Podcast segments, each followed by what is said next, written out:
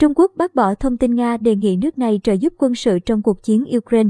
Tờ Financial Times Anh, New York Times, Mỹ và hãng tin RT, Nga ngày 14 tháng 3 dẫn lời quan chức Nhà Trắng giấu tên cho biết Nga đã yêu cầu Trung Quốc trợ giúp quân sự cho Moskva. liên quan đến xung đột tại Ukraine. Về phần mình, phát ngôn viên Đại sứ quán Trung Quốc tại Washington Liu Panyu khẳng định phía Trung Quốc chưa nghe được thông tin về đề nghị trợ giúp này. Trung Quốc quan ngại sâu sắc và đau lòng trước tình hình hiện nay ở Ukraine.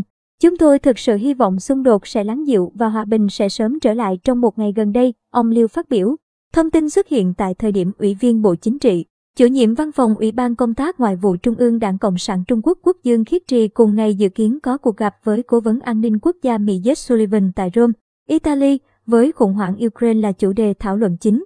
Theo một số nguồn tin ẩn danh, Moskva còn đề nghị Trung Quốc hỗ trợ kinh tế bổ sung để giúp Nga vực dậy nền kinh tế bị ảnh hưởng bởi một loạt các lệnh trừng phạt do Mỹ và đồng minh châu Âu, châu Á áp đặt chống Moscow.